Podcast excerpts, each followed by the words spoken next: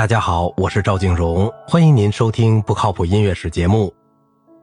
朱塞佩·威尔蒂本身的经历就构成了多尼采蒂之后五十年间意大利的音乐历史。除了安魂曲和其他少数作品之外，威尔蒂所发表的作品都是为舞台演出而写的。二十六部歌剧中，第一部发表于一八三九年，最后一部发表于一八九三年。在探索这些年里逐渐发展的戏剧结构的同时，他在每一阶段都获得了许多成功。威尔第就像他的意大利先行者罗西尼、多尼采蒂和贝利尼一样，在他的歌剧中把注意力集中于人的戏剧，同德国着重于浪漫化的大自然和神话的象征主义形成了对比。特别是在他的早期生涯中，他主要的手段就是简单的、直接的人声独唱旋律。也同法国大歌剧中管弦乐与合唱的丰腴形成对比。他在和声与对位上有过严格的训练，并对他的先辈们的音乐有广博的知识。但是，在他接受任何东西之前，他首先是充分的吸收，使之变成自己语言的一部分。威尔第一生创作的经历反映了这些影响的某些方面。直到1849年莱尼亚诺之战，他才对罗西尼、贝里尼和多尼采蒂的常规进行改编。使他们成为一种直言不讳的民粹主义的东西。通过路易莎·米勒、弄臣、游吟诗人和插花女，威尔第达到了戏剧的简约和强烈的新高度。他随后的歌剧变得更长、更扩展。西西里的晚岛、假面舞会、坦卡洛斯和阿依达表现出法国大歌剧对他日益增大的强烈影响。威尔第有一个修订某些早期作品的时期，在这之后，他创作了《奥赛罗》和《法尔斯塔夫》。威尔第的脚本作者改编了一些浪漫主义作家的作品，其中包括希勒的《圣女贞德》《强盗》，路易莎·米勒和唐·卡洛斯，维克多·雨果的《埃尔纳尼和弄臣》，小仲马的《茶花女》，拜伦的《福斯卡罗父子》和《海峡》，斯克莱布的《西西里的晚岛和假面舞会》，还有改编自一些西班牙戏剧家的作品，《游吟诗人》《命运的力量》和西蒙·波卡涅拉，来自莎士比亚的，除了马克白外。还有威尔第的友人、诗人兼作曲家埃伊格·伯伦托熟练改编的最后两部歌剧的脚本。阿依达的脚本来自一位法国的埃及学家 A.F.F. 马里埃所草拟的情节。威尔第期望脚本有强烈的情感状态、对比和迅速发展的情节，结果他的大多数故事都是暴力血腥的情节戏，有些不大可能有的角色和巧合。却有大量机会来表现激动、强壮、凶猛的节奏和主题，以及优美而流畅的旋律。威尔第早期的许多歌剧有著名的合唱，如《纳布科》《伦巴第人》《圣女贞德》和《莱尼亚诺之战》。他的作品《路易莎·米勒》标志着向更精细的描写角色心理状态的转变，音乐中的情感变得比早期歌剧更细腻，音乐的个性化、戏剧性的统一以及旋律上的创新。都在节奏弄沉中结合在一起。威尔第早期成熟作品的许多特点都在《茶花女》中加以总结，它是威尔第最受欢迎的作品之一。他现在能够控制的手段，在最后一幕的场景中清楚地表现出来。在这一场中，即剧名中所说的“堕落的女人”，剧名原文叫做《La Travita》，也就是堕落的女人，同他的情人阿尔弗雷多和解。因为他曾经离开了他，以挽救他家族的名声。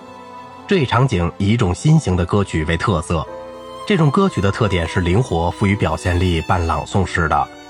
威尔第在《奥赛罗》中更进一步地发展了它。冒险进入大歌剧的两部歌剧是《西西里的晚岛》和《唐卡洛斯》，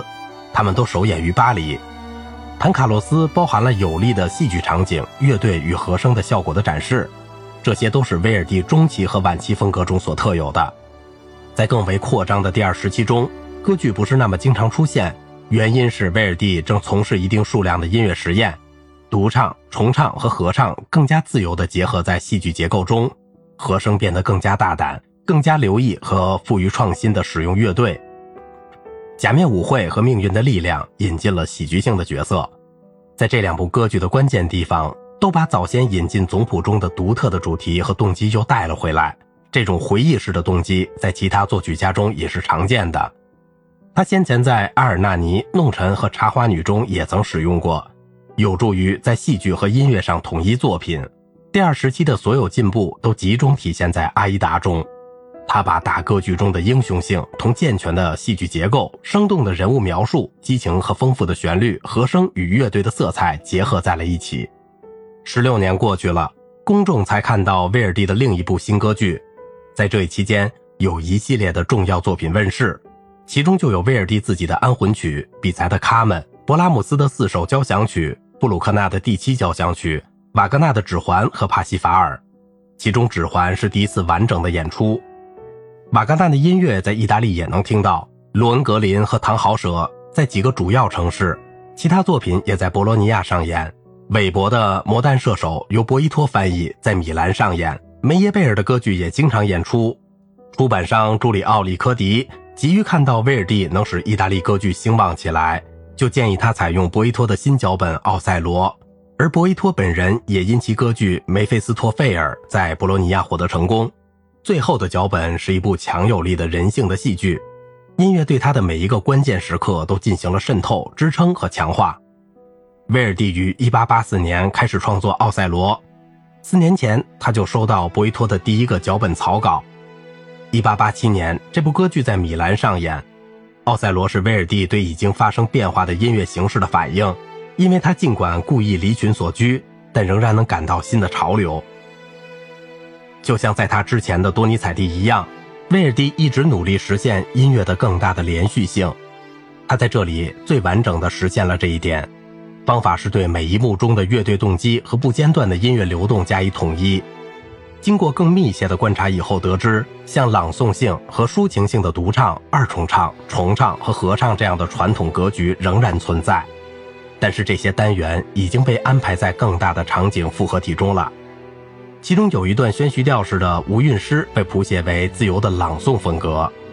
同时押韵的诗则被谱写为旋律性的，有时在一个短小的咏叹调中达到高潮，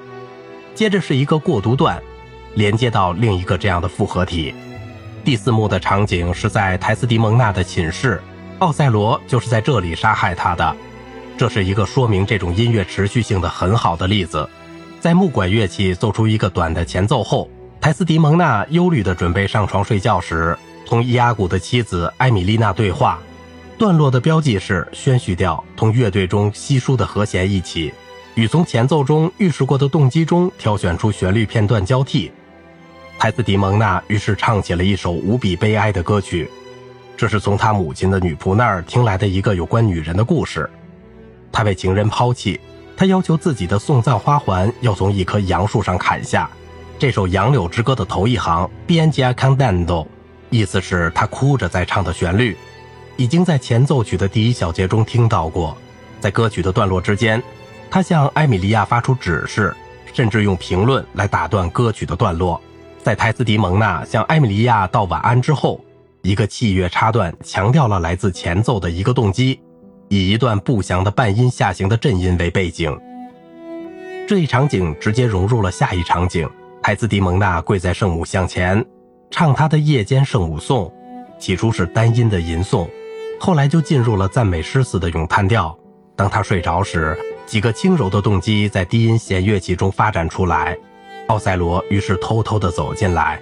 把一把弯刀放在桌子上，看了看泰斯迪蒙娜，吹灭了蜡烛，打开帐子，吻了她三次。这些动机中最显著的是中提琴用断音演奏的一个回音音型。他被柔和的大鼓声打断，以及对第一幕爱情二重唱的回忆。声乐线条是慷慨激昂的，从在一个音上的五小节的宣叙调到抒情的瞬间，不断的变化。乐队则在其中重叠了人声。如果说奥赛罗是意大利悲歌剧的顶峰，那么法尔斯塔夫就是喜歌剧的对等物。奥赛罗改造了戏剧性的抒情旋律。法尔斯塔夫则改造了重唱这一喜歌剧中最具特点的因素，他一直保持灵活的、精细编织的、变化无穷的乐队背景，在第二和第三幕的大规模中场中迅速达到了高潮。威尔第似乎还时不时地讽刺一下整个浪漫主义世纪，其中还包括他自己。最后一场以一个副歌曲调作为高潮，他的歌词是：“世界是个大玩笑，我们都是天生的傻瓜。”威尔第坚持自己音乐风格的绝对独立，并对外国，特别是德国的观念，对他年轻同胞的作品的影响感到痛惜。他早期的几部歌剧包含了一些合唱。在意大利民族复兴那激动人心的年代中，他用这些具有政治鼓动性并稍加掩饰的合唱，对他的同胞们发出了为民族统一和反对外国统治而斗争的呼吁。到了1859年，威尔第的名字已经成了一种爱国的象征和战斗口号：“Viva Verdi，威尔第万岁！”对意大利爱国者来说，就是意大利国王维克托·埃马努埃尔万岁。好了，今天的节目就到这里了。如果您喜欢我的节目，请您点赞、转发，并且收藏我的专辑。我是赵静荣，感谢您的耐心陪伴。